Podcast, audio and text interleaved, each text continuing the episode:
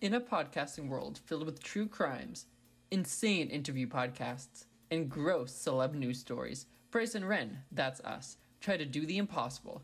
Create a podcast that'll help you survive your commute or workday.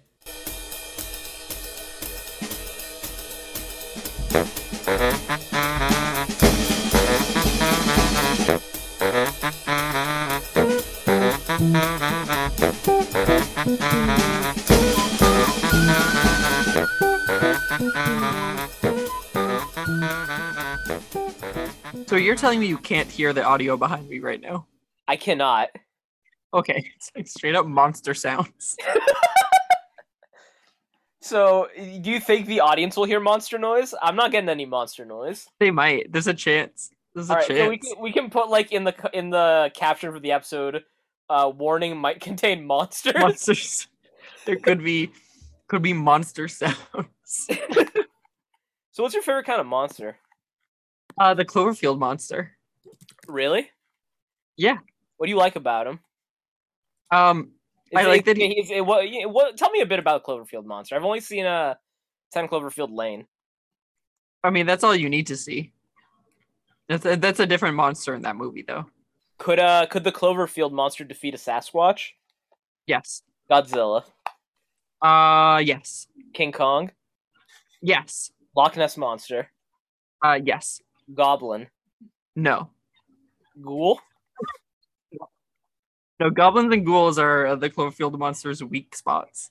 So, all right. So the Cloverfield monster can defeat a Sasquatch, Godzilla, King Kong, the Long, the Loch Ness monster, but goblins and ghouls Yeah. those are, are are its weak spot. it gives it it uh it gives it warts and then it turns into like self-esteem issues from there The the goblins and ghouls give, defeat the Cloverfield monster by giving it self esteem issues. yeah yep it's it's it, wa- a it mental was confident before it met them. yeah well okay so the the cloverfield monster's origins are that um so this Like is the J.J. baby Abrams, right?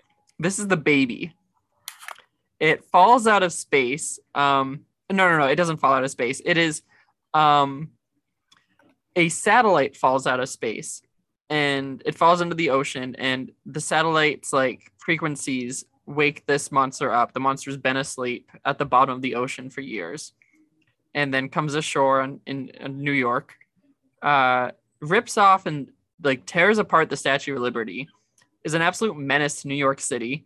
Um, they have to shut the whole thing down and then ev- eventually nuke it. Uh, while it's like taking over the city, though, it has like little uh, like parasites that are falling off of it, and that's like little uh, what are they? They're like little like bug things that uh, crawl around and are like also killing people. And uh, if you get bit by it, you don't necessarily die right away but it'll cause your body to essentially fill up and explode with blood. S- And this is this is like Clover. This is a Cloverfield monster. This is the baby. This is the yeah, the baby. This is the baby. yeah, there's a, a mama Cloverfield as well that we do not see. So And so, and there, there was the Netflix one, Cloverfield Paradox, or Ah, Night. Night Ren, Ren, Court. Ren. Yeah. yeah. We don't talk about that one. You don't Is, talk is about that non-canon? I mean, it's technically canon, but um, and it was kind like a kind of a cool movie, other than the shoehorning of Cloverfield. Yeah. Yeah. It came out during the Super Bowl, right? Yeah. Yep. it was like it's out now, which is a bad sign. That, that's a that's bad. Uh, Straight to the to DVD equivalent. Yeah. straight to This- Super Bowl commercial. Yeah. Yeah. This was the um like uh the Disney sequel esque situation here. This this is kind of like Pocahontas too. Yeah, or like Hunchback of Notre Dame too. Give Quasimodo a girlfriend, kind of Yeah. Mm-hmm. give Cloverfield Monster a girlfriend, wrap things up, bring it pretty full sure that's how circle. it ended. Yeah. Um, Red, let's let's get started. Let's get Okay. started, okay? I think we're we're already kind of riffing. Um, should I should we be weird though and start the episode like now? And so when I start the episode, it's like it just starts mid conversation. Yeah. Oh, You think I should do that? Because it's like there's some gold there. There's some gold. You don't want to leave that on the cutting room floor. So hello, hello then. Uh, Um, my name is Brace Henderson. Uh, welcome to Brace and Ren, uh, and the Phantom of the Megaplex. Uh, today, we will be discussing the Disney Channel original movie, Phantom of the Megaplex. Uh, not Ned's Classified. This will not be a Ned's Classified adjacent podcast, um, but really just a, a one off. And with me, as always, to talk pretty much about all things media is one Renan Fontes. Ren, how we doing? That's me, Renan Fontes. My Hmm. mom thinks I podcast too much, but I don't get it. Uh, Red, which which of the side characters do you feel I was most like? I'm most like, like, am I like question mark? You're In which que- I'm- yeah, you're question mark. Okay, You are question mark. that's what I thought. Yeah, I, I felt I felt that where I'm just asking a hundred questions in response to things. I could Sure. see you being a Zeke too. Okay, yeah. What about uh, Scary Terry? Do you think any There- Scary Terry in me? Maybe maybe in another life. If, Yeah. if you were unsettled a lot as a kid. If you were Yes. unsettled more as a kid. hmm Uh, yeah, this is is Phantom of the Megaplex, Ren. Um, you and I, sorry, I'm just now looking at the lunatics picture here. Um, I don't know where their skin starts and their suit begins. I think it's all skin. I hate it. Um, so, so Ren, you and I did not watch anything that's declassified related this week. Instead, you and I watched uh, Phantom of the Megaplex. That's right. This Yes. was one of my favorite Disney Channel movies growing up. It was uh it was sad revisiting it today. I felt like a childhood memory was Yeah, me ruined. too. so you and I watched this together. We did a Um, few years ago. like uh, two or three years ago, and I don't remember feeling like it was bad. like I remember making fun of it, but it was it was a more of an a uh, it was enjoyable. I remember, you know. Yeah, But I think taking a critical eye to it and actually scrutinizing what's there, it's uh, it's interesting. It made me realize I think I prefer Disney Channel original movies with commercials, so I can Yeah. kind of take a breather and get get myself ready for the next act. yeah. I, I don't really know where the commercial started and ended here with um, Phantom of the Megaplex. I was trying to find like natural commercial breaks, but instead it just felt like every scene was a heavy hitter. Like Uh. weird fade-ins too. Scenes would just randomly cut in and out, which yeah, seem to be like on account of commercial breaks. hmm Mm-hmm. yeah. So um, yeah. So my my history with this was pretty much similar to you. It was my favorite Disney Channel original movie growing up. Like not even just Halloween, but like my favorite favorite Disney Channel original movie growing up. Um, and I really like I love the movies. You like the movies too, so I I, I wonder if that's probably potentially why you liked it so much. I liked it so much. I love going to the movies. Um, I liked that the scary elements came from like oh the titles of the movies are taking place in real life or like the plots are affecting what's happening to the theater. I for me it's it's what you, exactly what you said about the movies. Mhm. It always I loved going to the movies as a kid. Yeah. Uh, we'll we'll go over this when we eventually do Full House. But uh there's No. an early episode where Danny co- he's like doing his like end of episode heartwarming speech for DJ, but he makes a comment about like the magic of the movies and being there while it's happening, and then it ends and that magic stops and you have to go home. Mhm. I, I don't know. Mhm. There's something. There was always something special about going to the movies as a kid. Yeah. It felt like, you know, just kind of getting transported to another world. Because when you're young, you also don't realize the difference between good media and bad media as clearly. No. No, it's just like pretty much it's less about like is this good or bad and more about like is this cool or not, Yeah, right? Like does this make my imagination run wild? exactly. And I feel like th- this definitely did that. It accomplished its goal when I was younger.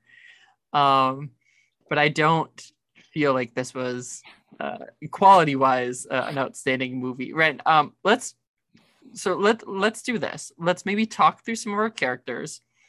Um, and then I don't really want to go necessarily beat to beat through the movie, but Okay, Uh, thank God, because I yeah. tried. I really did try, Yeah. like taking notes for every single scene. But no, this movie, so much of it is exposition. it and is. Scenes keep cutting back and forth. It's it's exhausting.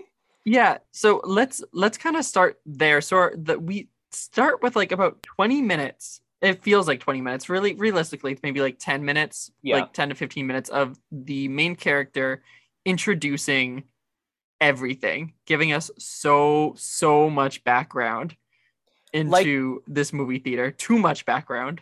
we get a history of the town, a Mm-hmm. history of the theater, introductions to every single member of the supporting cast. Like we we don't even get some of the main characters, but we get the entire supporting cast. Yes. Yes. Um, so we have our main character, Pete Riley, who is a 17 year old workaholic, right? That's right. And uh I have a lot of things to say about Pete Riley, but I think they'll be more relevant later. Okay. Yeah. Um, he is, um, let's like, Ren, what are two words you would use to describe Pete here? Well, the word they use the one word they use to describe him is serious. Yeah. Yes. like besides hardworking, he is serious. He's a he's a no nonsense guy. He just wants to work, and this is a uh, this is a bad thing. And you know, this is a very common arc for movies. Like this is like Jim Carrey's staple: the liar, liar, dad not spending enough time with his kids because of work. Yes. Except in this basically- case, it's The the, ru- kid. The kid's not spending enough time with his siblings. Mhm. Uh, but Yeah. it's basically that arc on a fundamental level. Yeah. But the thing is, they don't push Pete's workaholicism that far. It's like he works a lot for a 17 year old, but like, that's also around the age where you, if, if you're smart, you probably want to start working. yep. Yep. Like, what else? What else is he supposed to be doing? And it's Yeah. you one could argue, oh, because he works so much, he doesn't have a social life, but he clearly has social connections at the theater with the people who he works with, and that's like that's natural, right? You end Ye- up making a lot of connections with the people who you work with. Um, so he also has enough social clout to ask a girl out on a date and she shows up. so Yeah, it's well, not like he's mhm. completely disconnected yeah, I thought from this his was social circles. I thought that that element was amazing. So he invites this girl and uh, her friend to see a movie and then attend the world premiere, which is like where the, the big climax of the movie, and then attend the big world premiere later on that evening. Um, she shows up and he's so he's like gonna entertain her like while working. So he's Yeah. kind of doing both. Yeah. Like, from what I can see, he's got a handle of this work social life thing. yeah, Like he can he can have his social life at work. That's the perfect scenario. You're gonna need to work. Like Mhm. it and the ending to his arc. All, it I think it really dawned on me for the first time how much it frustrated me, and I can't remember if it used to or not. yeah.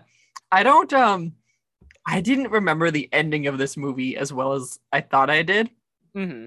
Um, but yeah, once you get to that end, Ren, uh, with you know, it ends with him getting uh, receiving fifty bucks to go eat some pancakes.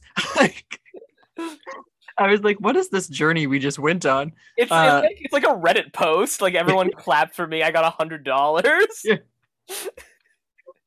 Um, yeah, and it was yes, there's so much, there's so much here. So, all right, so that's Pete. Pete is going to be essentially working the movie theater. Uh, this movie takes place uh, over the course of a big premiere night, like I, like I said. Um, oddly enough, the movie theater is going to be open for regular showings for a few hours before the Yep. premiere, which yeah, I'm sure that happens in Hollywood, right? Usually, if you have a big premiere, I'm sure the theater is showing, uh, you know, your four o'clock showing of Finding Nemo, so six o'clock the premiere can happen. And like um, the thing is, I like, Mhm. they they keep it so close. The show times end as soon as the premiere begins. yes, It's insane. terrible, terrible planning. But don't worry, Pete is here. He is the youngest assistant manager uh, in the history of this theater, so he's here. Um, we have Sean McGibbon, Ren, who is the senior manager of the theater. Uh, he is he oversees everything. He's the only adult here. Uh, He's the only ad- well. There's one other adult on staff, Merle. Oh, yeah, yeah, that's true. Um, but it for the most part, right? He's because the other the other adult is like he's tech, like he does his own thing.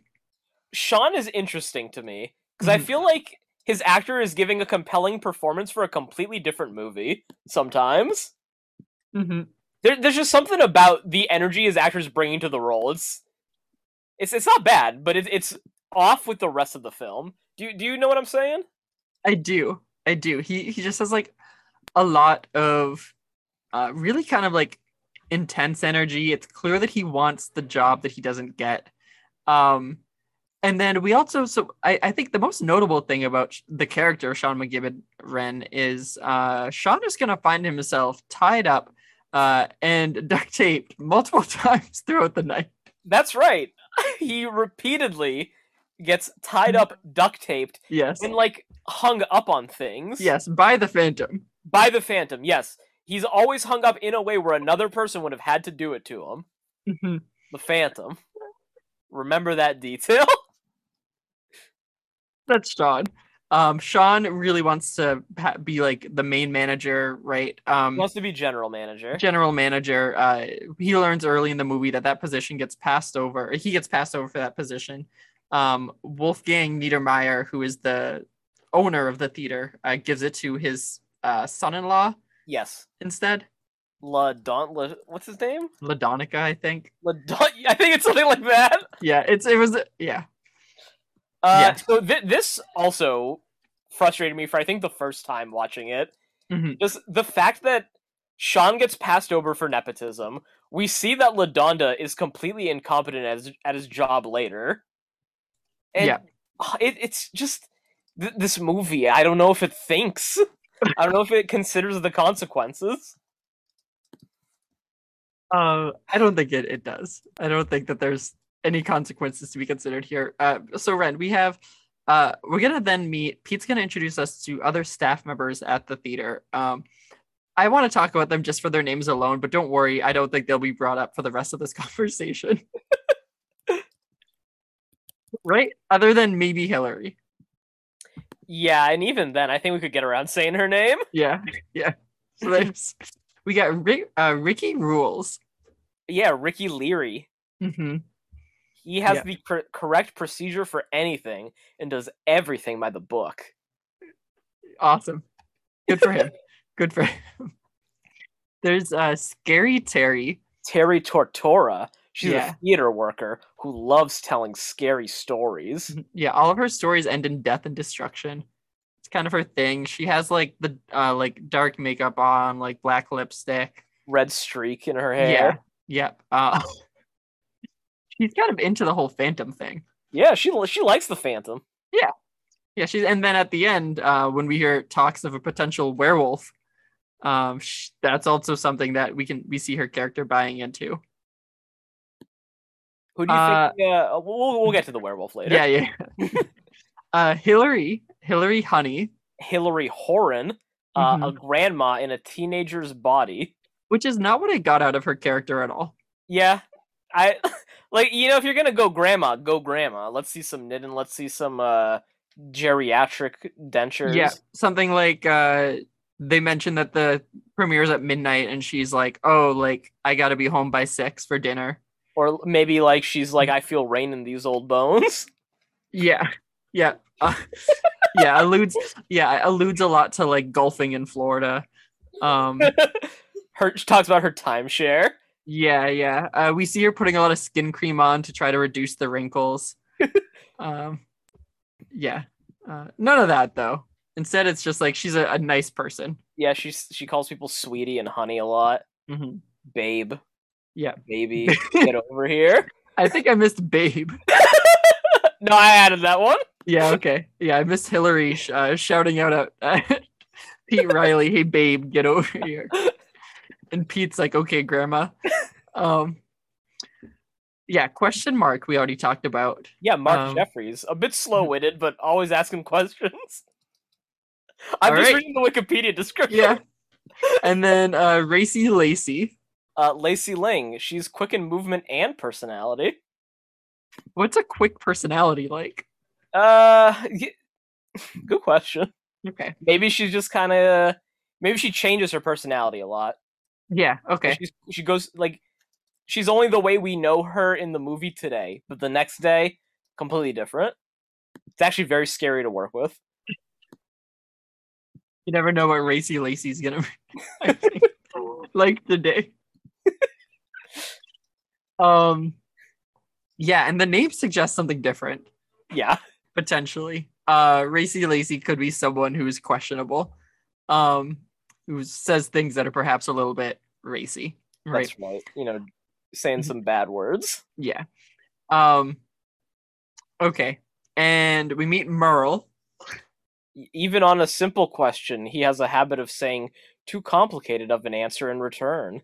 Yeah, he's the I, head didn't, pro- I don't get that impression from the movie. me neither. He's the head projectionist. Um, he gets one scene, really, one scene where the kids are with him, and he talks. One of and my then- least favorite scenes in the movie. Yeah, and they So do what- like a like an English please kind of response.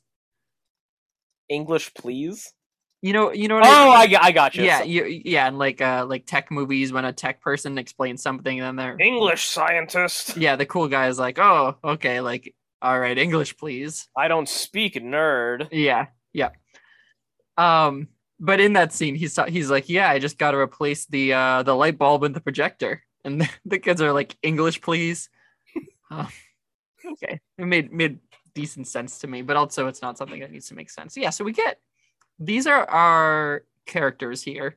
It's uh, it's one Power Ranger too many, in my opinion.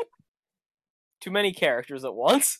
Well, don't worry because our list of characters is going to continue to grow. That was just the people who work at the theater.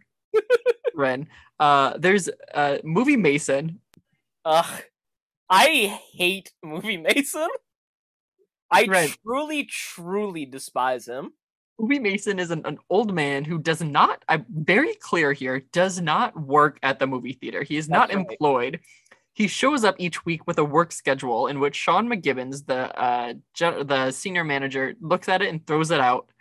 Uh, but Mason continues to show up uh, because he loves the movies. He, he's a liability and a risk in every way. He, I don't like him. I honestly, if I went to a movie theater and Movie Mason was there, Mhm. I feel like there'd be a really good chance I'd lose my temper at him.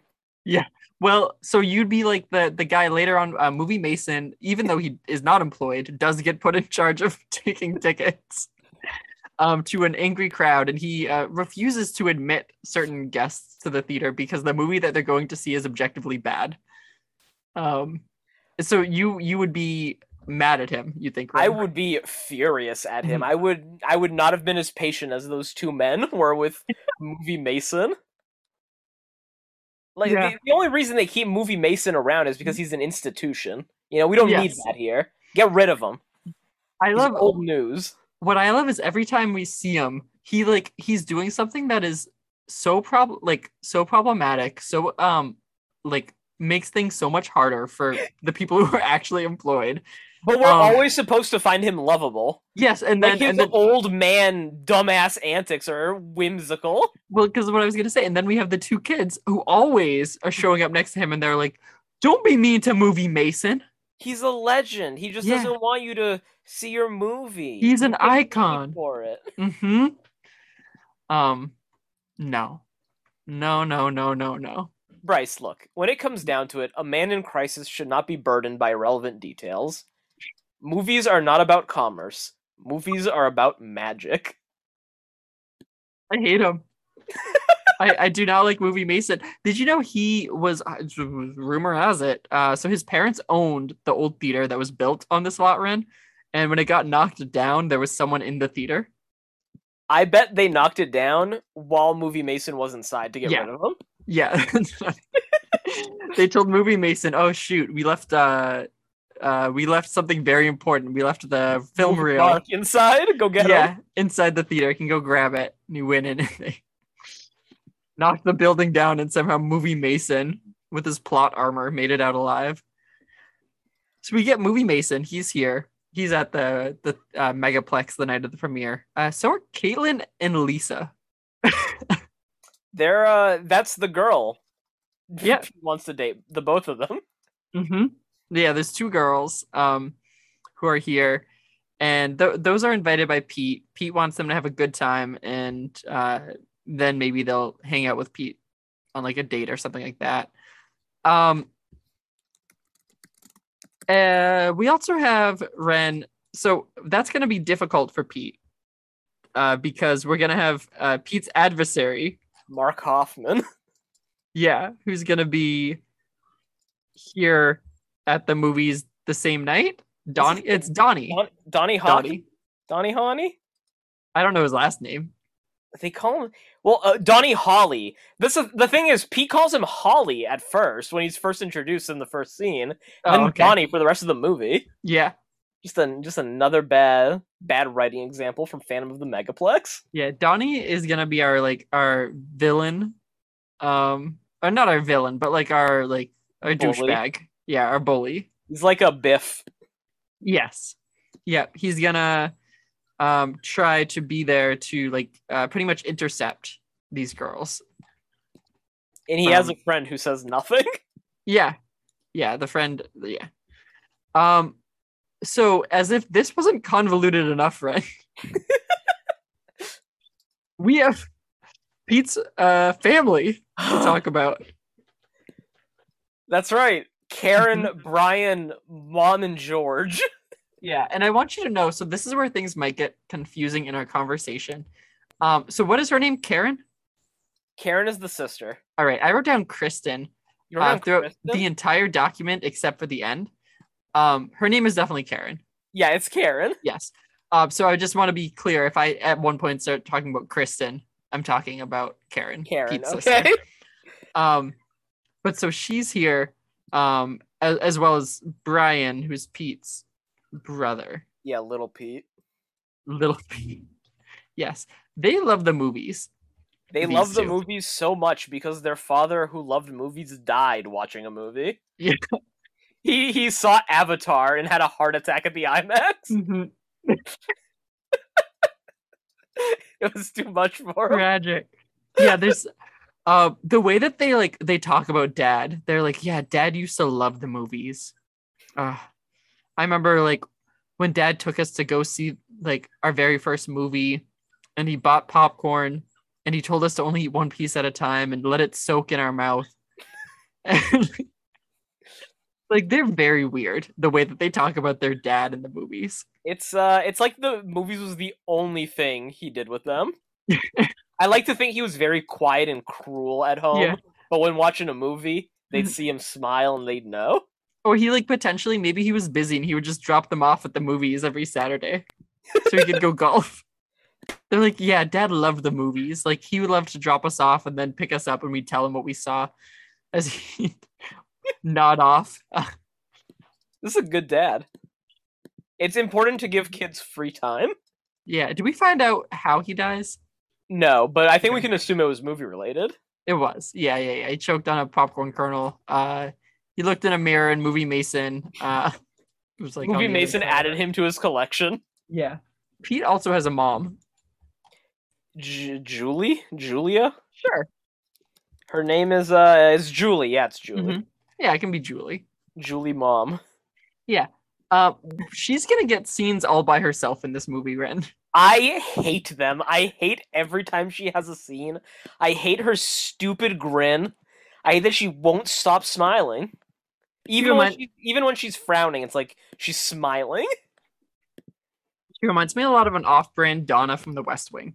I She's don't a know if very- she, yeah. she has a very insincere energy. I know who Donna is from Dennis's class, Bryce. No, Don't I- you worry. Okay, okay. um, yeah. So they, for whatever reason, the writer said we want to shoehorn um a plot here in which mom is going to um going to engage uh, get engaged with a boyfriend that she's had for a long time, George. George. Ki- the kids love George. They want George to propose. which is that's uh, i thought that was at least unique that doesn't usually happen No, i- it's it's a. But like, it exists to justify the inclusion of this entire romance subplot, and for Mhm. that, I have to hate it. yeah yep I Uh, get what the- you're saying, though. yeah well because usually it's like the kids are really out on the potential step parent Yeah, so here they're like they're open they're willing um but it's like because of that and because of the fact that the mom is open to it too and george is a lovely lovely guy that it makes this plot painful it makes me root against him on Yeah. every level. Yeah, because there's no reason for us to be invested or care at all about what's going to happen because worst comes to worst, they're going to be happy together. Like, no one's unhappy here. Right?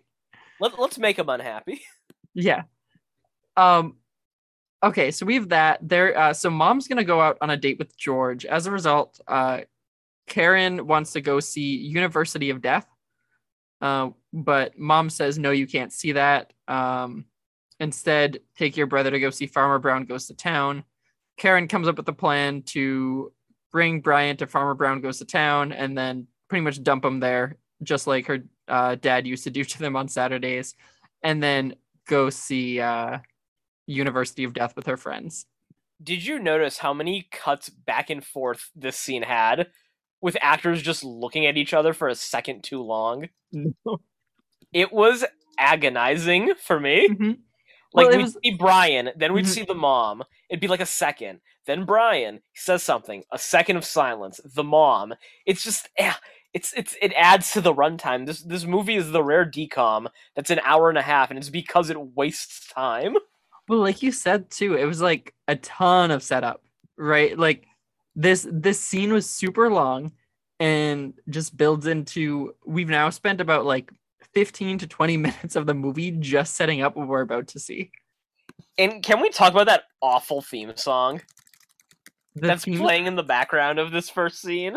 I, I I don't know it specifically, but I'm picturing it to be the classic 90s like suburban Yeah. type song because that's what their house looks like uh just like any other house featured in a 90s suburban film.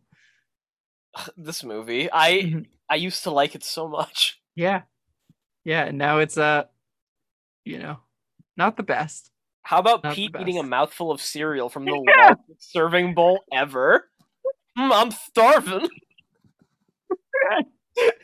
Right, I'm so happy you said that. Jenna Jenna was like, "What is he eating out of that pl- uh, flower pot?" Like- Nicole also made a comment about the giant bowl. Yeah. Yeah, I wrote Peter's eating cornflakes out of the biggest bowl I've ever seen. Why was it so big? Would the prop department not have access to another bowl? so they bought a bunch of bowls. They were all big bowls. Yeah. Couldn't do anything about it. Mm-hmm. Gotta We make get gotta so- make use of them. Pete's like struggling to eat his cereal, and then in this same scene at home, we get um uh, it's not the same scene, but like this the same setting. We later get Karen trying to make mac and cheese, um, which they showed us like we had like a 15 second shot of her like cutting open the packet of cheese and then pouring it, and Jenna was like, Yeah. "This has to be an ad." Like this has to be product placement, and I'm like, there's no box for craft, there's no box for anything Yeah, there's no Like- label on the cheese. it's just strangely we're watching her make mac and cheese. Bryce, I got a question for you. Okay. Who loved movies more than Dad? Damn. Sad chord, Dad Mm-hmm. is dead theme. Yeah. No one. yeah.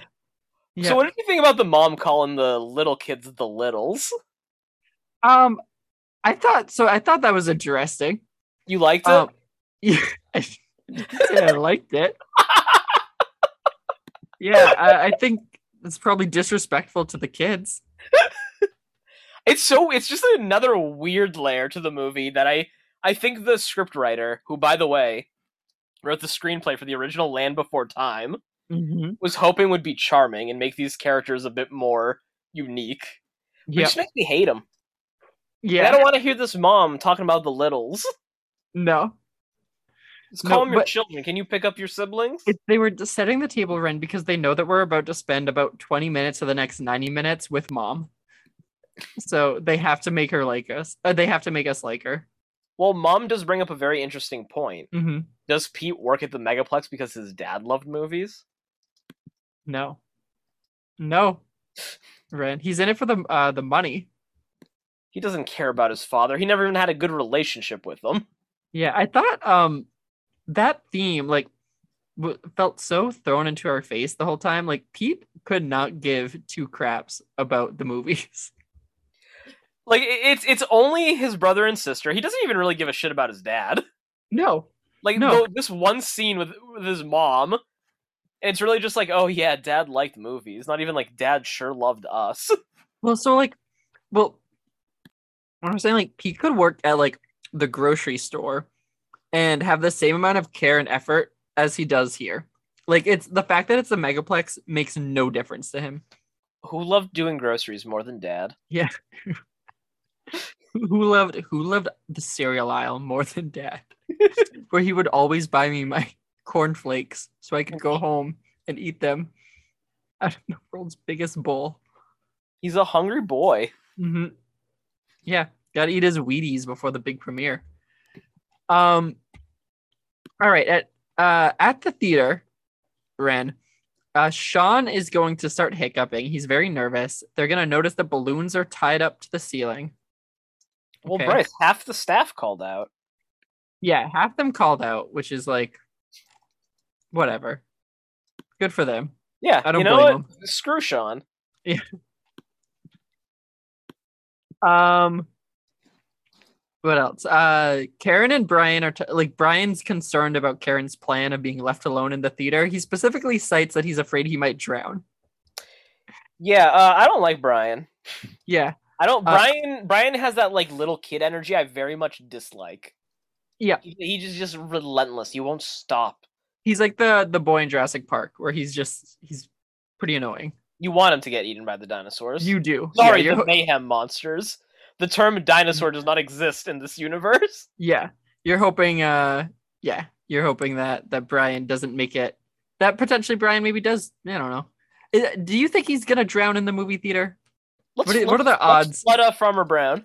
yeah what are the odds of brian of brian drowning alone in the movie theater because he can't swim not high enough. that i mean have, have you been to the movies lately like soda it's a lot of soda like those cups that they Freestyle give you machines? well no not the machines but if you order like a medium soda it's a it's a bucket Yeah, soda sizes are getting bigger. it's huge So what's your what's your preferred soda size at the movie theater? I think I so I have like AMC stubs, which allows me to it. I get like a free upgrade. So if Yeah. I if I get a, lar- a medium, I'm getting a large, but I'm paying for a medium. But if I get a large, you can't. There's no up from there. So you just get So- mediums. So I always I yeah I get a medium, then it's an upgrade to a large. So you're basically like the Six Flags guy. I was when Movie Pass existed. I was You're Yeah. you were drinking more soda than you were worth your weight in gold. I was yeah yeah. Um, the movie the- I was making money off of going to the movies. Like the amount of soda you were drinking, it was as if you were making money. Yes. Yes. All Well, no. So it uh, so when movie, so when I had Movie Pass, you would, I would use my AMC stubs to get that ticket with Movie Pass, which I was spending ten bucks a month for. If I would go to the movies mul- like six, eight, nine times a month, I would rack up those points, and then I would have like twenty bucks in AMC stubs rewards. I Yeah, kid you you, Red, could use I was getting rewards. paid to go to the movies That you could use towards soda. that I could use towards soda, overpriced soda. Right. Nice. So it was a big win for me. Good old 20, 2018? 2017? Yeah. Uh yeah, 2018. Yep. Those are the days. Um and that's like so I watch Phantom of the Megaplex and I think about how much time I've spent at the movies and just how disrespectful this movie is to- towards the cinema experience. like it's it's amazing to me that a movie that stylizes itself as a love letter to movies Mhm. seemingly despises and has the most cynical take on movies. it does. Like yeah. our champion of movies is Movie Mason, who berates people on their opinions of films and outright refuses to let them go see the movies they want to see. Mhm. One of the main character, Karen, several of her scenes involve her and her friends talking loudly in a movie, getting shushed, and then making fun of the person shushing them. Crushed. This it infuriates me on such a deep level. Then we have Brian being disrespectful to Merle, the uh, projector, never apologizing. Mhm. Yeah, the child screaming at an adult that he's the phantom. Mm-hmm. It's it's insufferable. Mhm. It, and it it goes into Disney Channel's biggest problem, which is their love of completely unlikable characters. I don't know what it is with Disney Channel writers, Mm-hmm. but they do not know how to make their characters likable. They You think, it's think- endearing, but it's it's just frustrating. Will you do you think that Mitchell Musso could have added just the bit of spice we needed here? If Mitchell Musso were in this movie, Bryce, I think I Uh-huh. would need to like write him a letter and ask him to just to retroactively stop, go back in time, and prevent yourself from doing anything. hmm Uh, I so hope that we at one point revisit some piece of media with Mitchell Musso. I, I can't imagine a world where we don't. Um, okay, let's talk through. So it's premiere night, Ren. Um, things are gonna start to go wrong. Let's kind of, I I think maybe let's just talk through some different things that are going wrong at the movies. Does that work? Yeah, that works. Okay. Um, so like uh, we already talked about, the movie ticket line gets backed up. This is not the doing of the Phantom, though, right? No, this is movie Mason. Yeah. he mm, screwed everything up. Yeah. Well, He's a- actually, this is the doing.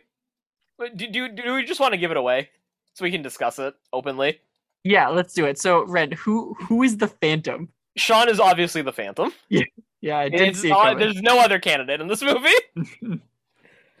But yeah, Sean appoints Movie Mason to be ticket taker, Mhm. which naturally screws up the entire line because Movie Mason is an incompetent old man who has not held a job for decades at this point. sabotages his own theater here um, by letting movie mason take tickets yeah i just i couldn't get over the absurdity of and i know i, I already talked about it but the absurdity ren of them having multiple sold out showings the same night of a big premiere in this movie people, theater re- people really want to see uh, Farmer Brown, Power Penguins for Olympic Glory, and Mhm. University of Death. These fake movie names suck. they That's do another thing I what, didn't like about this movie. what was the What? one that was supposed to be like uh like the one that movie mason wanted people to see visions of, Glimpses of of, glimpses of Genevieve. yeah glimpses yeah It's so stupid. Just um pick some real movies. Just it, this is supposed to be a movie about movies. Mhm. Pick some old movies. Yeah. they use the real Phantom of the Opera. Yes, which by the way, first premiered in the theater that was knocked down before this got made. That's right. And apparently that wasn't a historic enough reason to keep the theater up. Uh okay. So some of the things that go wrong. So we have that. Um the Karen and Brian are there. Uh, don't worry, they have mom's pager number, so they're gonna be safe. Uh they go to get candy, and that's when Donnie the bully comes over and is like, Oh, it's stuck, and he like pulls it, and then gumballs fly everywhere. Uh, but don't worry, Pete's there. He saves the day by taking the real hockey stick that they're using on a cardboard display of a hockey movie to uh, go ahead and hockey, like shoot all the gumballs into the trash can with the hockey puck. So yeah, with the but he's hockey only, he's only getting like four or five gumballs at a time. Yes. It's Listen. not that impressive. Nope, it's not efficient. Uh, this is also after a lot of people have had some very big falls. Yeah. Bunch Very- of people slipped, fell. At least one person, I'm sure, is bleeding. there are some lawsuits coming Pete's way. um, but Pete's gonna rally the crowd, get them all to watch him play some hockey. I yeah, it was dumb. Cinema is sacred, Bryce. Mhm. Each experience should transport us to a world worthy of our time and hard earned cash. Mm-hmm. Yep. uh, yeah, no, that this hockey thing drove me insane. I was like, why would there be a real hockey stick there? He's not being efficient. Like, These it would gum- be a cardboard hockey stick for Mhm. the cardboard would be. cutout. Yep. Yeah. Um, okay, so now things are actually gonna start to go wrong uh in the theaters themselves, right? Well, so movie Mason, he's fired. He's like, let go. Yeah. Just that's the whole thing. So we expect to not see him again. Um Karen brings Brian to his theater to yes. land him down in Farmer Brown. Yes. Um, and she says, stay here. Uh, but also watch out for the cinema sitter. Yes, we get introduced to I think my favorite and least favorite concept in this movie, the cinema sitters. So This is- the, uh, the, yeah. the cinema sitter makes sure that no one is wandering the hall when all the movies are playing simultaneously, and Mhm. the cinema sitter also prevents you from using the bathroom during movies. Yeah, is this the the descendant of uh, Chitty Chitty Bang Bang's The Child Catcher? uh, It is. This is the n- like evolution. mhm. You know Yeah. how like the turtle became the tortoise, yes. just like Yes. that. Yeah, the child catcher becomes the c- the Cinema cinema, sitter.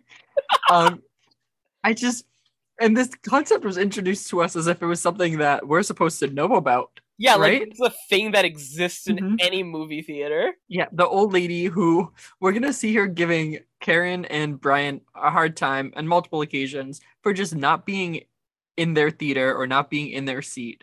Like um, what? They can't go get concessions. They can't mhm. use the bathroom. yeah, terrible business model. This Right. logic makes no sense. It's just to complicate the plot. Yeah, Karen's like, oh yeah, I gotta go get popcorn, and the the cinema sitter is like, nah, uh, uh, nope, nope, we're not doing that.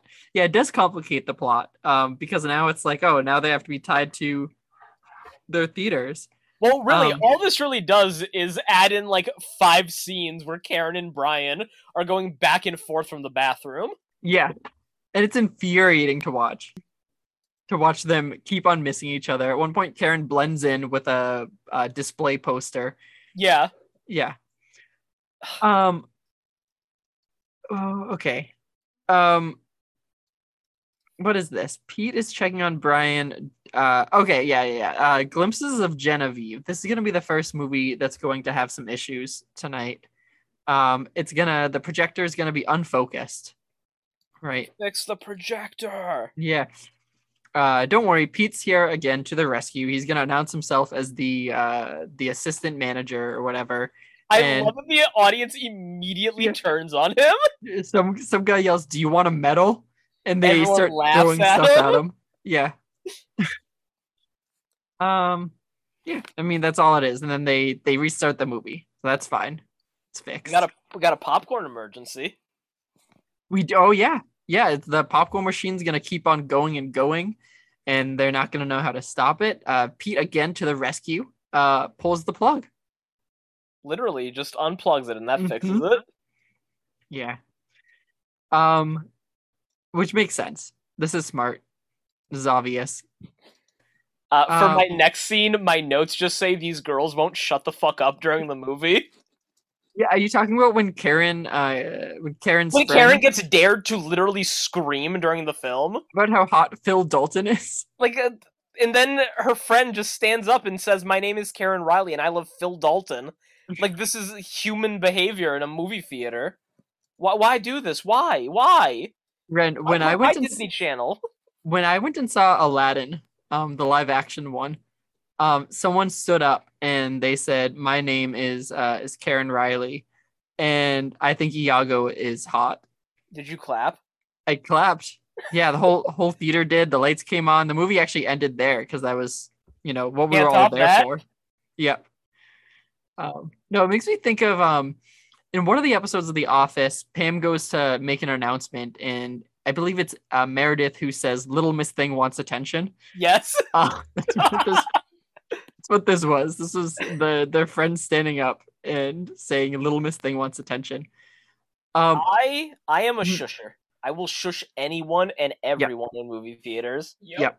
I do not condone it. I will I will escalate things if it means silence. It is mhm. insane. R- uh, when I saw Shang Chi, I found myself sitting next to uh, a child who was maybe three or four, um, and I was very, very nervous. But um, their their parent was like on it. The second that the kid started to make any sound, the the parent was like, "Nope, like nope, you can't That's- do that." Me me and that parent will be working together, tag team. Keep that kid quiet. You'd like introduce yourself before the movie. You'd be like, "Hey, I'm Ren. I'm gonna be sitting in seat G6. I see your kid is sitting in G5." I'm gonna be Um. helping you out during the showing. you can you can count on me to keep him quiet. yeah if you need anything let me know even if you don't i might jump in don't don't be threatened by it just know it's like i'm here for the same reason as you to see a movie Don't Uh. hesitate to let me yell at him. yeah um i wonder if this movie so they just made, remade under wraps which was a, a disney channel original movie i wonder if this one would ever get remade and what that would look like in today's modern time Phantom of the Dolby Theater. Yeah.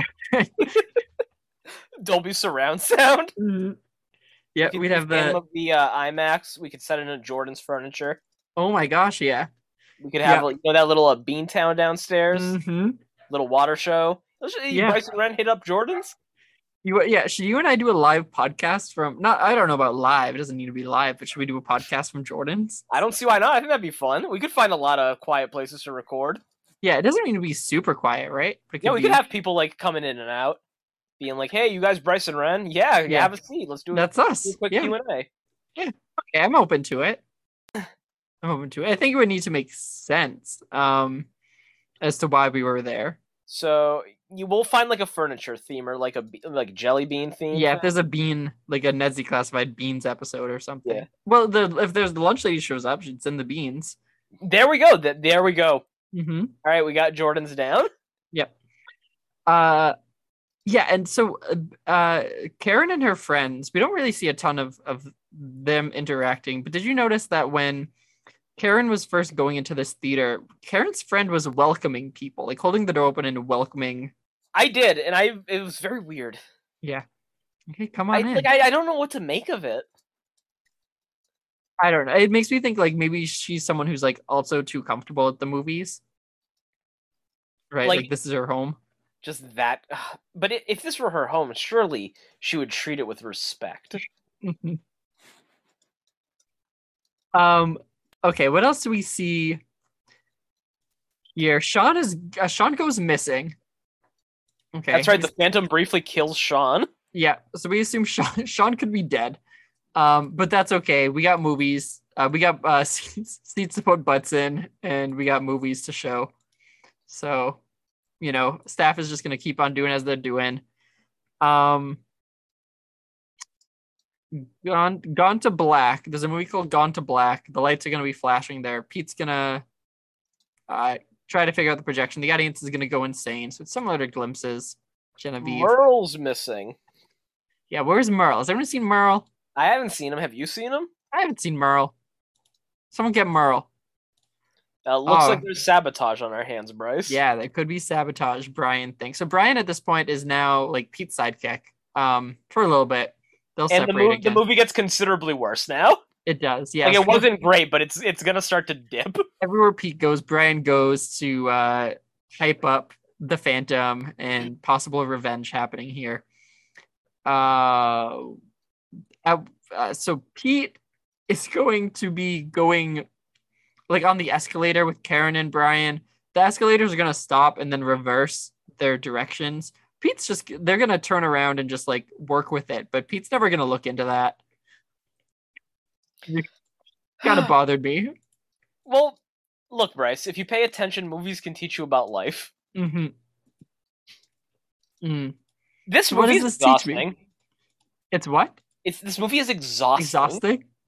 Like I feel like You there are felt so tired? many nothing worthless scenes. hmm It it takes energy away from me to even remember that there is a scene where the elevator briefly reverses. Yeah. Like I'm Well, going it's- through my notes, and uh, there are like four scenes of Karen and her friends just talking in the movies. It's just it's insane the jumping back and forth we do Here, for let's no reason. let's talk about this one for a second. Um, I don't Okay. know if we've already passed this at this point, but that that's okay. We'll kind of jump around from here on out. Um, but when the the girl that Pete is interested in, um, says, "I like your red bow tie," and Pete uh takes it off and then proceeds to like put it on her collar, made me very uncomfortable. I like to think there's like a little pin in the bow tie, so he's just pinning it into her skin. like th- the bow tie thing is dumb on multiple on like multiple levels. Because Mhm. also she likes it because he's wearing it. You know, it completes the aesthetic. Yeah, Oh, you like my bow tie? Here, here's the one thing you liked about my outfit. yeah. Here's your. Uh, let me put this red bow tie on your pink sweater. Now, when you look at me, you won't see the thing you like about me. I am I'm a genius. I'm Pete. Mm-hmm. I'm Pete Riley, seventeen. Um, I mean, really, seventeen. um, yeah, I'm just looking through my notes. What else we got here? We do check in with the with George and uh, Julie. They're gonna talk about plants or something. Yeah, they're really uncomfortable plants about not wanting to uproot them and put them into a single Yeah. pot. Does George have kids? Uh, I don't think George has a life outside the mom. I think he lives to serve her. Okay. Sorry. Yeah, he's um he reminds me of like he's very charming. He gives me the same kind of vibes as the dad in like Freaky Friday, where he's just like he's a pleasant dude. He Um, he's he's too good to be true. I yeah. don't know. He gives me a ba- like he's he's on a level of sincerity that strikes Mm. me as insincere. Yeah, are we in for um, Phantom of the Home Theater as a sequel in which uh, George and Julie are now married and George bans movies from the household? I hate films. and Yeah, I- I, I don't like the movies. when I was a young boy, I hated your father, and that's why I married your mother. Um, okay, we have Bryce, we got to talk about Cyclone Summer and the Phantom stealthily running in to a movie theater while no one is looking, while Mm, a movie is playing, setting up a fan more powerful than a movie theater would realistically have, and then yes, leaving without anyone ever realizing a Phantom was there at all. Fred. What do you mean we got to talk about that? What's notable about what you just said? A man loses his hair. Yeah, man loses hair. That fan um, comes off to me as more like the kind of fan that they would use at an indoor skydiving place. Like it is so powerful. Yeah, it's insane. hmm This Yeah. wouldn't be here. It's very strong. They, we see see an early setup of this fan. We learn that it's um, Hollywood, uh, like a Hollywood official one. So like, you know, in Hollywood, they're making their fans super powerful. mhm. It's hot there. Yeah. This is uh it was a very absurd scene, Ren. Uh seeing the popcorn flying. Uh uh Donnie gets like bludgeoned with a bag of popcorn. Pete runs over and is like, "That's a good look on you, Donnie. Never change it." Yeah. Why is Pete the only one who thinks to turn off the fan? And why does he run at it instead of around Mm. it? Yeah, he, It's facing one he direction. puts himself he puts himself in front of the fan first. he is around it. He's to its side and then he puts himself in front of it so he can I think he wants to show his strength in front of his girls. Good point. Yeah. He's Showing like I'm off. stronger than the fan. That uh, Stronger than wind. Yeah, that took Donnie's took Donnie's head off with a medium bag of popcorn. Um no, yeah, so that's that's so as a kid, that was my favorite scene. Really? That was the yeah, these like film sabotages is what stuck out to me. I thought they were so See cool. yourself as Pete saving the day. I didn't care about no, it was more of like the chaos that I liked. Like the mania. Did you ever Yeah. wish that would happen to you in the movie theater? Yeah, yep. Yeah, where I'd go see uh yeah, I'd go see like uh Twister And then a real twister would come. hmm Yeah. Uh, yeah, I did like that scene a lot, Ren. Um, I also really liked. Uh, so Brian and Karen are gonna get reunited here. Uh, Mom is gonna come pick them up, but uh, their car breaks down. They have no way to tell the kids, and so Karen and Brian are going to naturally go to the basement of the movie theater. That's right. Uh, movie Mason's lair. Yeah. This Um, next segment bothered me because it kept jumping back and forth between Mm-hmm. them in the basement and whatever was nonsense was going on upstairs. Yeah. You wish that it had just been straightforward. I do. That's my biggest problem with the movie. It's the jumping back and forth. Because I hold on, let me see how many times it jumps back between Brian and Karen and some other scenes. Mm-hmm. It's a lot. Yeah.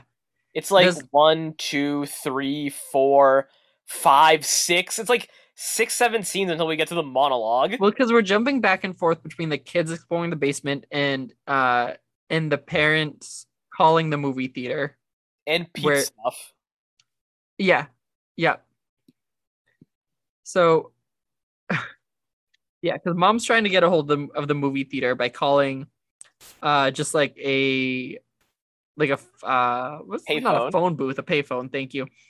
And someone picks it up and they're like City Morgue. And then she gasps. She's like, bum bum bum. But it's okay because IQ picks up the phone next. Yep. Uh, they they figure out where the kids are, and then uh, Racy Tracy, uh, La- Lacey, what's her name? Racy Lacey Racy Lacey? hangs it up. She hangs up the phone, so mom's like, "Uh oh, I don't know if the kids are safe." But uh, so It, in it, it leads into my favorite scene in the movie where uh, the picture of the Phantom transitions to Mickey Rooney's face as he says, Hello, children. the, hello, children. Uh, you aren't the Phantom, are you, Movie Mason?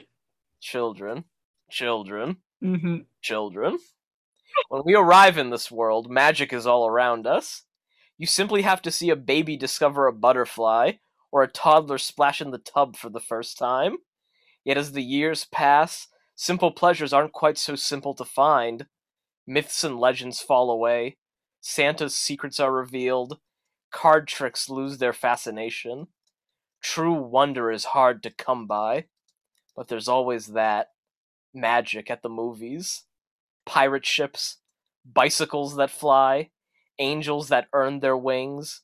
Beautiful women marry handsome men, and we all learn there's no place like home. To destroy that magic, to shatter those moments, to me is a sin so grave as to be almost incomprehensible. If there truly is a phantom, my young co host, I assure you, it most definitely is not me. You know what this scene makes me think? What? That movie Mason standing there thinking, oh shit, these kids think I'm the phantom. How do I get out of this? like, he's just gotta keep talking until something lands. Yeah, it's um Like, it's how do when you, talk yourself out of the secret lair under Yeah, the movie it- it- theater? it's when you begin it's when you begin a sentence and don't know where you're going and then 10 hours later you wrap it up with what you wanted to say in the first place um he is not the phantom he is very clear here but also ren like this is the first mention that we have of someone who isn't brian or karen believing in the phantom yeah. like movie mason's aware that there's currently a phantom it's what well movie mason was trapped in the theater when it broke down yeah so maybe like it, hi- his head was hit so he's just like susceptible to information so if you tell him something he just believes it like oh there's a phantom all right yeah it's not me Um, Ren, uh, do you think um, does this movie go so far as to reveal to the children watching that Santa is not real? Is that something that we have going on here, where uh, movie Mason says Santa's secrets are revealed? What else could that mean? it means santa is real Okay. because in movies santa's always real Yes. Okay. Okay. But so no. Oh, movie mason believes in santa claus too Okay. Um, but not card tricks. no He's he over hate- those. he- he hates magicians Yeah, yeah, he's over sleight of hand. Oh my god. Oh my god. Like, love so much movie left yeah, well, we're gonna fly through it because the it gets real irrelevant real quick. Um, we have the kids go back upstairs. Uh, hold on. Uh, there's a specific note that I want to read somewhere. Okay. Um, it was at this point that I Google searched Mickey Rooney movie clips, and then I got back. Uh, so like I watched Mickey Rooney movie clips for about a solid 15 minutes. Uh, then looked back at the movie. There's a bunch of hot and sweaty people surrounding Mark, and then Brian. they Brian- grabbed his hair they what? Did you notice them grabbing Mark's hair? No. Yes, they grabbed his hair. Mhm. Okay. I don't know why. I I- like I said, I didn't. I I wasn't quite sure what was happening here. Uh, and Yeah, then they he's go trying to clear out Merle. the lobby. They don't want to leave. Oh, they want to stay. For some reason, the people who have already watched their movies want to stay at the theater. Assume that they can stay for the premiere. Yeah, Okay. and so they Um, start touching Mark's hair. Yes. Uh, so they get kicked out, rightfully so. Um, let's see. Uh, now they're trying to figure out who the Phantom is. Brian to Merle's face assumes that it's Merle. Yeah, this this interrogation made me really angry. Yeah. Um, Brian- Sean, they're going to go into Sean's office where Sean will be taped and hung to the door. So uh, we didn't really say it. I, I well alluded to it earlier. Sean is going to be found in the basement tied up and with tape on his face uh, Okay, early in the, so the film. basement one isn't that egregious because he's at least sitting. Yeah. So he'll that be one's, there. you know, that's Mm-hmm. a bit more believable. This time he'll be hanging on the back of his office door. Same situation though, tied up with uh, tape on his mouth. Ren, uh, did he do this to himself? There is no physical way I can explain this. Okay. There has to be a second phantom that's gone unaccounted for. I mean, I can assume he tied his hands together, put tape on his mouth for well, okay, yep, yep, yep, yep. Um, for the office, and then just jumped up against his door until finally his coat like clipped onto the hanger. I think he did it himself. I don't think there's a, a cahoot. So you believe in the Sean did it himself theory? Yeah. I'm of the two Phantoms theory. okay. Who would be the Okay. second Phantom? Who would be the second Phantom? Is Movie Mason. Okay. Hmm. He's lying. He they're in it together. children, children. Sean, Sean, Sean. You thought you could get away with it. Mhm. Yeah. So uh, they'll find him doing this. There's something with a key. Uh, and so it's time for the premiere. The big wigs show up. Uh, well, actually, before they, sh- uh, as they show up, before the doors are open, Movie Mason has a musical number. He's an awful singer. Hooray I- for I- Hollywood! I want this old man to stop singing at me. hmm Yeah, Sean does too. So Sean shuts him down, but not until Movie Mason says, "Well, I and uh, I've discovered Madison Metz, who's the star of this movie, and she invited me as her special guest tonight." She calls him an escort, so I'm gonna believe that movie Mason's real job is being a male escort.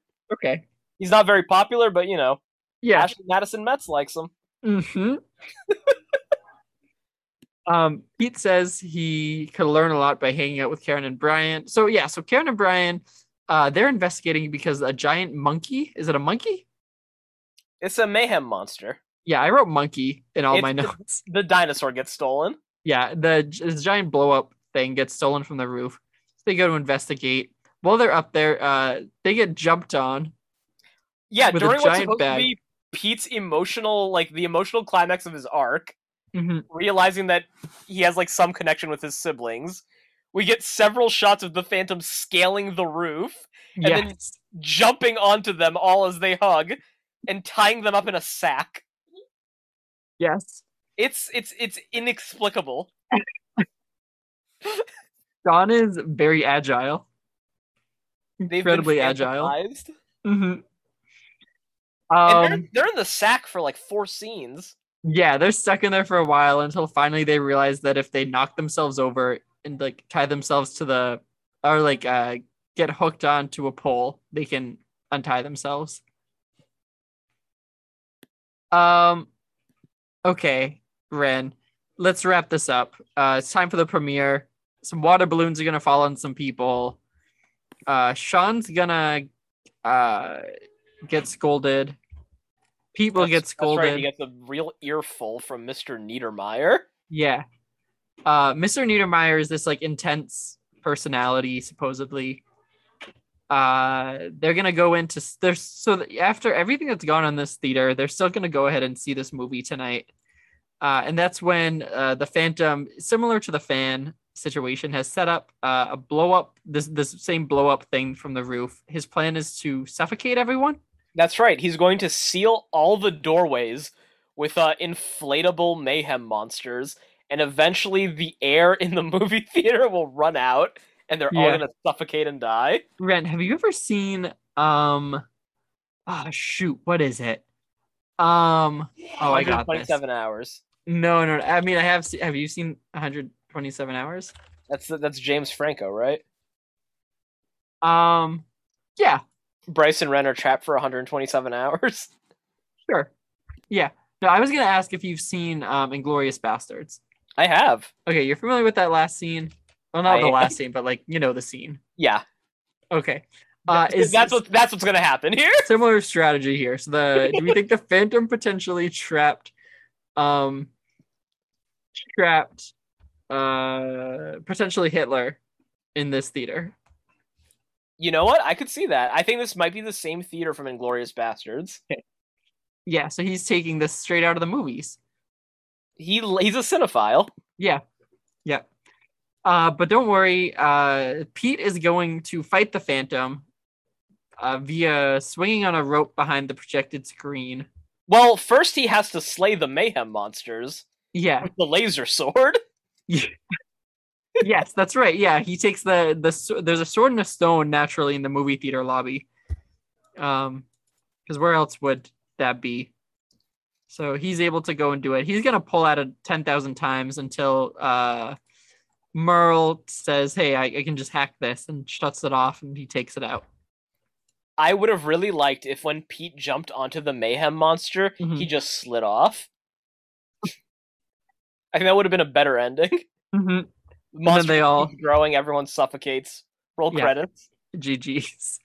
Sean wins. Mm, That's the the Toy Story three ending. If the toys die in the fire, Exactly. It's more Yeah. emotional that way. Makes for a Yeah. more thought provoking. they all Pete, Pete, Racy, Lacey, and question mark hold hands as they look and stare into the growing man monster, accepting their fate. We've got a f- you've got a friend and he plays over the credits. Yep. Oh my gosh. Yeah, Pete's gonna fight Sean via swinging rope, uh, which we don't see. The only action or fun thing that we could potentially get in the movie, they show us shadows of instead. That's right. Little shadow puppetry for us. Yeah. But, Uh, uh, fi- people are oohing and on as if Pete isn't in real danger fighting a Mm-hmm. grown adult man. yeah. And finally, he's gonna take him down uh, and reveal to everyone that Sean is the Phantom. And everyone reacts as if they, because this, keep in mind, this theater is filled with high profile people from Hollywood. Everyone reacts as Sean is revealed as if they know who Sean is. Sean, the senior manager, Mm-hmm. was the Phantom. Oh my gosh. As if any of that makes sense to them. Oh, yes. The Phantom, uh, the person who's been wrecking this movie theater all night long and potentially putting people in harm's way. And then we still decided to come to the theater. Yeah. That's the whole movie. Um, okay. So we get that. Sean's revealed. Sean is not arrested on the spot. No, uh, Mr. Niedermeyer lets him go. Doesn't he, Mr. Niedermeyer, say, like, hey, I'm going to arrest you, but I want to see this movie first? No, he So I'll says do the it later? only reason I haven't arrested you is because it'd take too much time. so I think the implication is he's not going to do anything about it's it. too tedious. It's too much paperwork. It's just too much damn time, Sean. Yeah, Sean is told he will never work again in any theater again in this state. yeah, that's not a. All right, not the state. Yeah, Sean will just I don't what's what's he gonna do? Uh, but it doesn't matter. The movie director of Midnight Mayhem will approach Sean and pitch uh, a movie idea to That's him. right, Sean.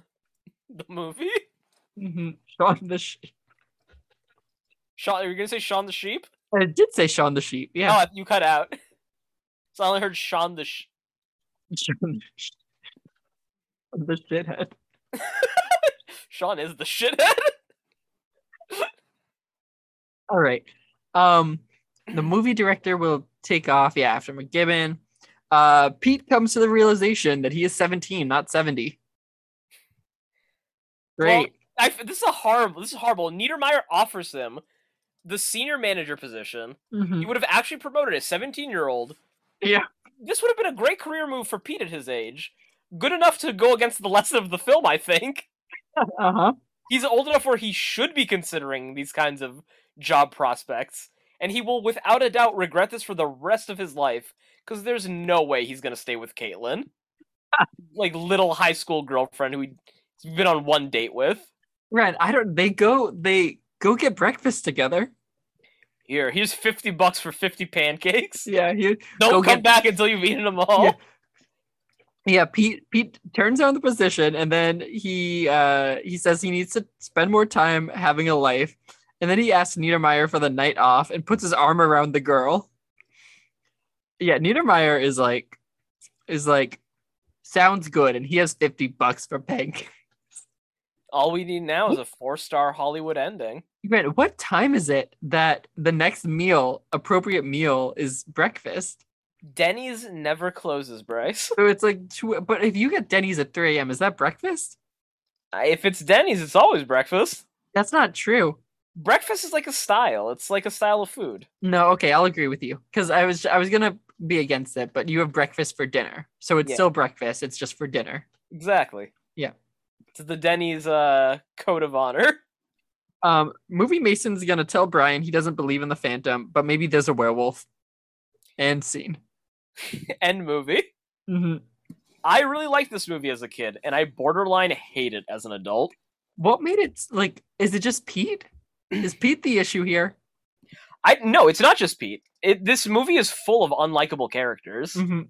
it's Pete, it's Movie Mason, it's Brian, it's Karen and her friends, It's Donnie Hani and Mhm. the entire supporting cast that goes nowhere. It's George and the mom. Like there's n- Oh, I missed that. They, George proposes to Julie. yeah, George proposes to Julie. Like it's Yeah. it's it's not it's not like melodramatic, but it's saccharine in a overly sweet way that's nauseating and not earned. It's not rewarding. No one has a real arc. Nothing's nothing feels truly developed. I mean, Sean has a full arc. He uh he phantomized some people and he got a movie. Sean gets denied. Yeah, Sean. Sean gets denied position. Sean uh, immediately strikes for revenge. um, very quickly pulls up with this master plan. Very good plan for only having a few hours prep. Is it not, Ren? Yeah, th- I mean, all things considered, to whip this together one day's notice, you know, Mm-hmm. Less kill than all that. your- It's Oh, like you're four right. hours. it's it's good. Yeah, yeah. It's, It's he's a like a pretty plan. impressive villain. Let's see, let's see Sean pull this off again. And Uh, you think Sh- if Sean was given another, if Sean was given two days, they would have suffocated in that movie theater, Ren. There is no way they would have survived. Yeah. it luck saved their lives. Yeah. What was um when Sean does? So Sean has all these different attempts here, but when he water balloons the people, is that just to be spiteful? Because there's no violence there. There's no no strike for revenge. That's just You know No, that one was ruin for is- him. yeah. Just a little, uh, just a little laugh, personal, private laugh. Um, well, Ren, I am not gonna lie. Uh, as much as I didn't like the movie, I did enjoy talking about it. Me too. It was yeah. uh, it's it's it's an interesting film to revisit Oh, on um, a critical level. I have one more question before Yes. we wrap this thing up. Um, speaking of the water balloons, when they get uh, water ballooned, uh, the people at the premiere of the movie, so they walk in and then balloons fall and they're filled with water. Ren, um, Pete has a towel that he offers up. Why does Pete have a towel? It's the movie theater towel. Okay. Pete always carries a towel with him in case you know he, he wants to swim or something. hmm Decoms have a very specific way of making no sense, don't they? Yeah. Yeah, they do. Um, which makes me like, Ren, you and I, instead of Ned's is great. Ned's is fantastic. There was there's a alternate universe though where you and I did Bryce and Ren and Decom in the house. where we just did this every single week. I, wo- I really wonder what that would have been like. 'cause I I don't want to believe they would have all been like Phantom of the Megaplex. Mhm. But uh, who knows, right? Yeah. Decoms, they're they're watching this. It goes back to what I said earlier about the commercial breaks. I feel like they're almost designed around the commercials to help you digest things on a better level. hmm because there's an inherent repetition to the movie. You know, character like we see the same scenes a few times, Yeah. and maybe that would make more sense if there were commercial breaks. Yeah. Like a break, come back, some chaos, go to break. Exactly, Yeah. But, like all at once, it's overbearing. It's not glued together in a fun way, and it gets it's irritating. I was honestly annoyed during this movie more than more often than I wasn't. hmm Yeah. Um, well, let's try to find Pete and see if we can get Pete on the podcast at one point. Uh, yeah, I bet you he. Uh, you want me to try? Let's. You want me to give it a few seconds right now Yeah, of effort? Okay. Um. Taylor Handley, that's his name. Okay. Yeah, and let's just see, see where he's at now. Taylor Hanley. Uh, He is currently in the mayor of Kingstown as Kyle McLusky.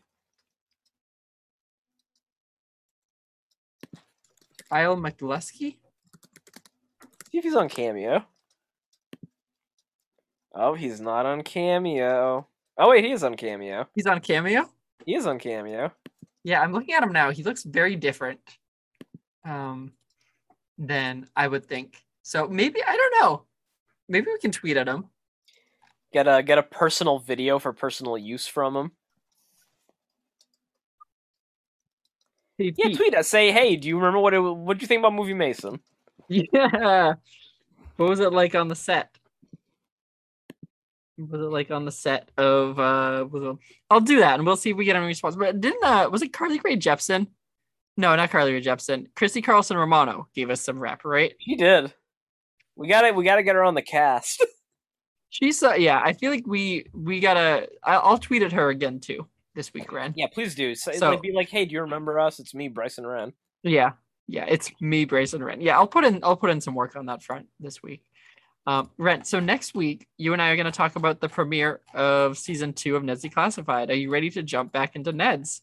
I am Bryce, but not quite because I have some trivia and some Phantom reviews to read. Oh yes, please. Yes, please. Let's hear 'em. so let's go. Let's go through some trivia first. Okay. So according to IMDb, the clips that are shown as glimpses of Genevieve are actually from Alice Sweet Alice, a horror film previous released by Allied Artists in 1976. When Movie Mason tells Karen and Brian that there's always magic at the movies, he says, and we all learn there's no place at home. This is a nod to Rumi's long term friendship and partnership with Judy Garland, who coined this phrase in The Wizard of Oz and whom he accompanied at the premiere of that movie and with whom he starred in many films. Loosely based on The Phantom of the Opera, Eddie Inksetter's debut. There are two stars of the popular action franchise, The Boondock Saints, Carlo Rota and Daniel DeSantos. And that's all our trivia. Um. Do you feel like you've learned something new? No. No? I mean, yes, but what did I, I, gain? uh, what did, did I gain anything? I think that's the question. I'm gonna go with no. I did not gain anything. Um, I mean, Mickey Mickey Rooney. Uh, he's in this movie called "It's a Mad Mad Mad Mad World." Do you know that movie? I know, but I haven't seen it. I don't think it's aged well, hmm but my parents showed it to me at a young age, and I thought it was the best thing I've ever seen. I've heard very good things about it. I've heard it's very funny. Yeah, it was like a Hollywood like comedy icons. Yeah. I don't know what era though. It was very good. Do you want to listen to some reviews? Yeah, let's hear uh, a, a review or two. Yeah. All right. Uh, let's. This is my first review of the night. It's a one out of ten. It's by Miss X Page, and the winner of the worst movie ever is. I flicked on the show one Saturday, and I must say it was horrible. I found myself thinking, "Wow, are these professional actors or bums off the street?" The cast was unbelievable, and it was quite obvious who the Phantom was. Also, terrible plot. I mean, come on, people. Giant balloons causing havoc? Wow. I could not believe that stupid phantom. His laugh was obviously not by the actor, it was the laughter in a can. Really, people, is it such a big deal that some guy turned on a fan in a movie? Even a maximum fan wouldn't have that effect. If you're looking for an hour to kill and you enjoy cheesy movies, this is the one for you. Look for bad acting by the whole cast. Ren, um, so there's a lot there. I like that they recognize that laughter. I was telling Jenna earlier, I wish if thus far in everything we've done, this is what has made me most wish that I had a soundboard Yeah. just to play just to play that laughter in the organ just That'd be for that fun. combination yeah um so who knows maybe eventually we'll get a soundboard but um Patreon. yeah that laughter was something I have two more reviews for you. great great This one's a 5 out of 10. Another urban legend. Phantom of the Megaplex takes a couple of urban legends and weaves them into a tale told for the family. All in a day's work in the life of young Taylor Handley, the sorry, assistant. sorry, man- sorry. I gotta stop you there.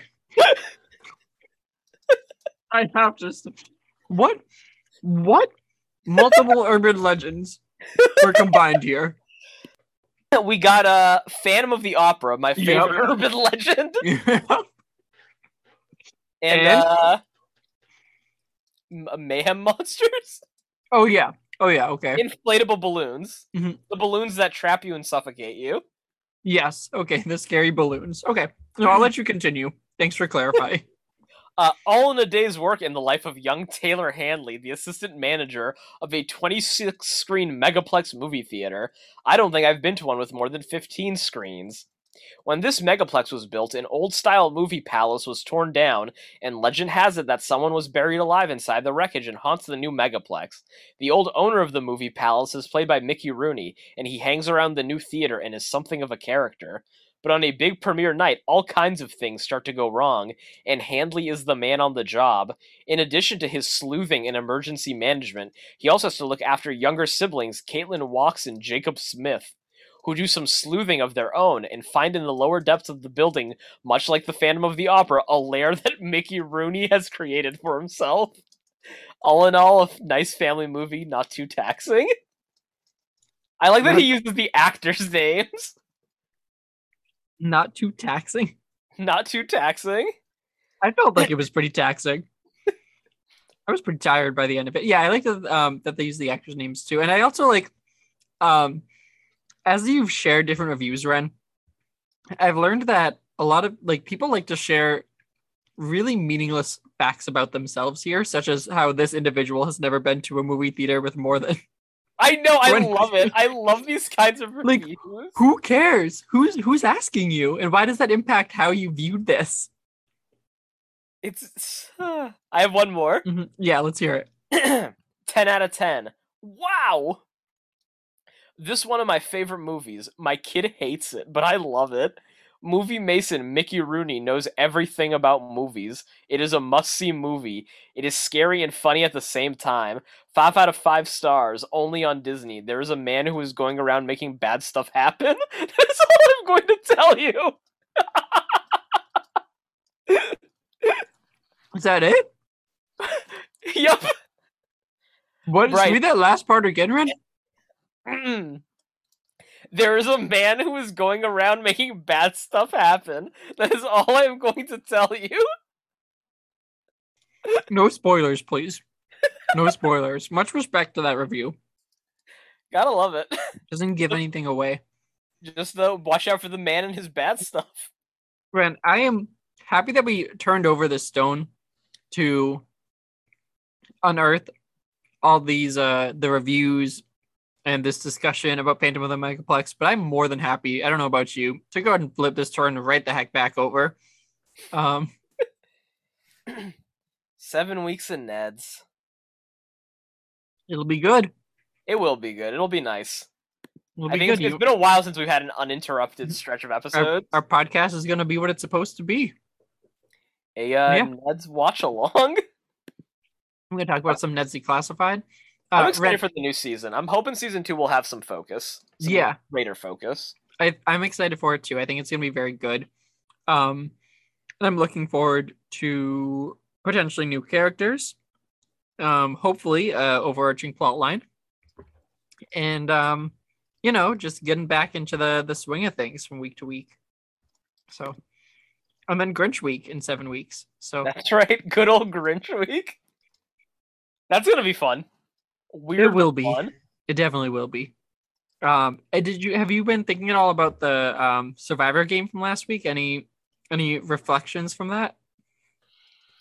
I still can't believe Ned won a unanimous. I vote know. At the end, like, what are the odds? We couldn't have scripted any better ourselves. Boomer and Ned in the Hall of Champions. Mm-hmm. Yeah, and I'm I'm looking forward to an, like the All Star season that inevitably happens, in which Boomer the Bear comes back to seek vengeance on the other winner, Ned. What I can't wait is for the Ned versus Corey Survivor. Mm-hmm. I think that's gonna be a fun one. Yeah, I don't know how Cookie will delicately handle Bahavian politics, but I don't think it'll be well for him.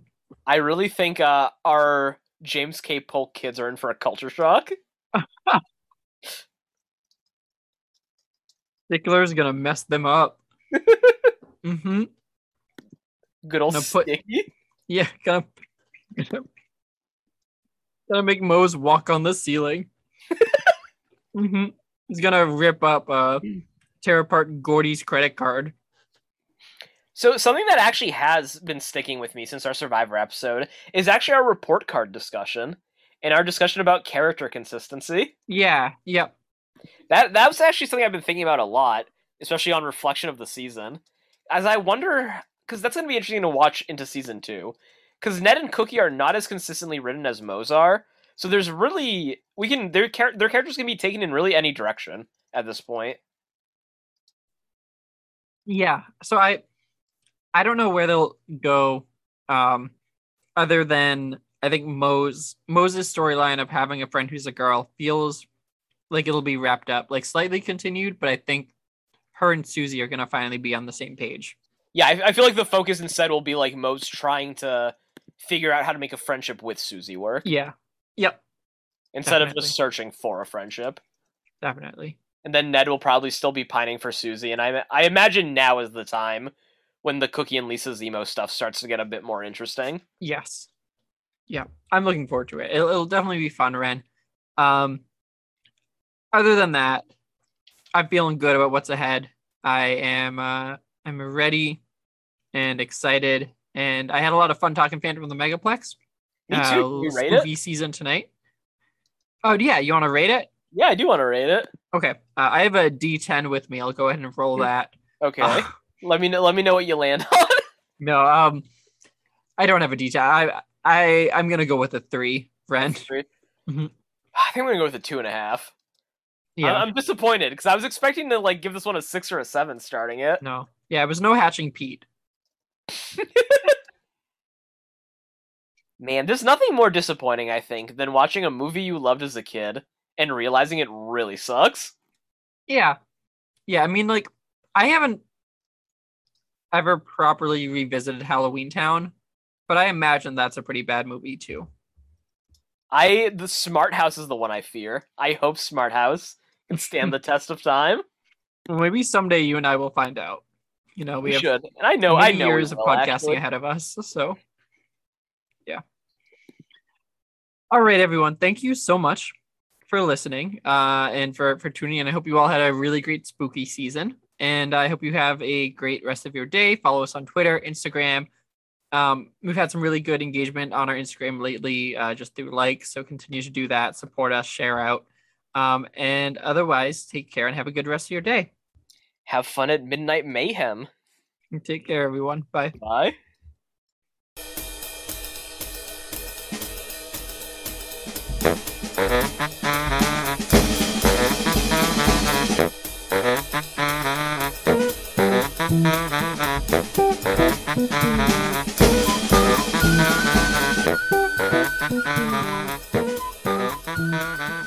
think um I think that it would be very effective because he, I mean, I thought it was a great deal. It- he said uh, in the article, it said that uh, he- in total he paid one hundred seventy five dollars for food that year. That's not bad. Wow. Isn't that incredible? And you know it's Six Flags, so it's pretty good. You know, they The have food? they have the Six Flags chefs. They have one chef Mhm. from each of the six continents. is that is that what is that what the Six Flags stand for? Yeah. It represents the the food that is served within the park. Yes, exactly. Okay. Yeah, the variety of, of food options. Um, okay. Yeah, I buy that. I buy that. The six uh, and does each so each Six Flags park has the six chefs from the six continents. Well, there's six different chefs each time because they can't be at two places at once. Well, yeah. right? Yeah. Once they build that, they will though, but not not now. No, no, no, no. So because in total, I want to say there's probably like I don't know eight Six Flags parks just to throw that number out there. So we're talking about like eight times six, like potentially forty eight chefs. Like worldwide chefs all Mhm. working at Six Flags in the United States. Yeah. Yeah, that would make sense. I feel like with that context, I better understand the chicken fingers and french fries that I get there. I think we just uh, created a new spin-off, Victor at the Park. Oh. Oh, okay. Victor gets hired as one of the six chefs. We oh, we already have five wacky characters to round out the cast. You know, it writes Mhm. itself. One of the uh, one of the other chefs can be Dubinian or something. Beautiful. Yeah, we we have a need that. Bahavian chef get get into that uh Mhm. racial Because tension because issue. Dubinia and Bahav and Bahavia are from different continents, right? exactly Mm-hmm. Okay. Yeah, I'm here for this. I would watch it. Um, is Corey in the show? no the same way that uh you know each time there's a new show one member of the family gets written out Okay. So now it's like Raven was Victor's only child and he never had a wife. It was like a uh, immaculate conception kind of thing, like Jesus. Yeah. So there's that episode where Raven comes to visit Victor at the park. Yeah. Yeah, because I mean she's not a regular, right? She's just Well, she's still doing her fashion thing. yeah. Yeah, but so maybe she can't make use of the meal plan. yeah, I was gonna suggest maybe she comes and she designs the outfits for um the Looney Tunes. Oh, you know, give like a give Bugs a new fit, new trim. Yeah, yeah. Bugs Bunny is very uh, is very outdated. His look is old. Do you remember that? Uh, damn it, I can't remember the show anymore. It's like it was like the Looney Tunes, but like an edgy version of the Looney Tunes. Edgy Looney Tunes. Hold on, edgy Bugs Bunny. Let me see if I can find That's it. gonna be a risky Google search, my friend. Power. They had superpowers. Okay. Lunatics. Mhm. Lunatics Unleashed. It's like the, it's like the uh the equivalent of like the Mighty Kids meal at McDonald's. Yeah. Yeah, it's like Let me send uh you- let me send you a picture. Hold on. okay I never watched this show, but I always saw commercials for it. okay. Was it on Cartoon Network? I think it was on Kids WB. They were Yeah. like uh it was like a dark dark Looney Tunes. Look at them. Dark Looney. Dark Wing Duck. It's different, right? That's different. Was that that uh its own thing? Yeah, Darkwing Duck is its own. It's like a part of the Duckverse. Yep, with uh DuckTales and Tailspin. Yes, Are those all in the same universe? I think so. DuckTales and Darkwing Duck definitely.